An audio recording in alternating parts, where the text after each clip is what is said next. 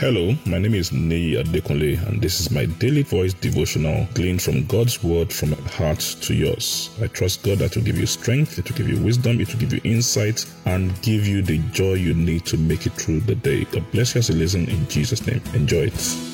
A beautiful day to you in the name of Jesus. We thank God for His love and grace. We are still talking about the Honour Code. The Honour Code.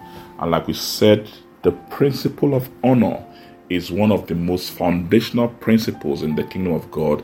It is a principle that, that determines how we relate with God, how we get the best from God, and how we can get God to work in our life.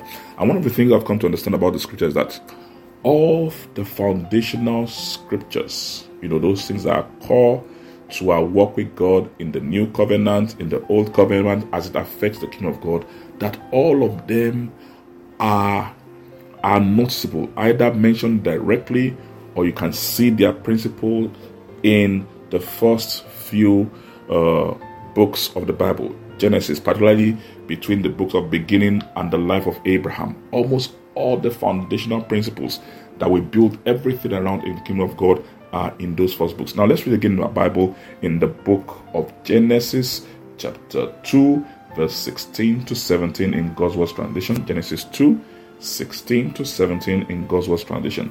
He said, "The Lord God commanded the man, you, and said, you are free to eat from any tree in the garden, but you must never eat from the tree of the knowledge of good and evil, because the day you eat from it, you will surely die. You will surely die."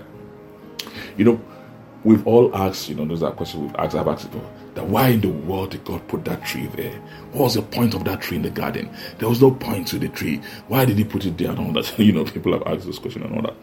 And I and I, and it's the wisdom of God. Number one, it activates the power of choice. God wanted us to be different. He had created us different from every other thing in, in creation.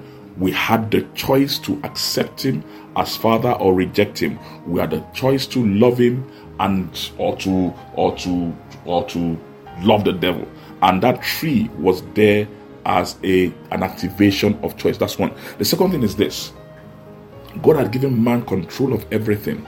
Everything was under man's control on the earth. But the way God could come into the world is this: into our world and help us was that tree was the mark. It, it, it was a portion that was God's portion, and you know that's God's portion. That God's portion, that principle of God's portion, is where we find the principle of tithing, the principle of honoring God in our relationships, the principle, everything that represents honor, honor in relationships, and honor with our resources. That's where it is. So He said, "Listen, you don't touch this tree. Honor me by not touching this tree." That's one. If you touch the tree, what it means is this: you are not honoring our relationship, you are not honoring our person, and you disconnect from me and you die. And the principle of honor flows all through the Bible.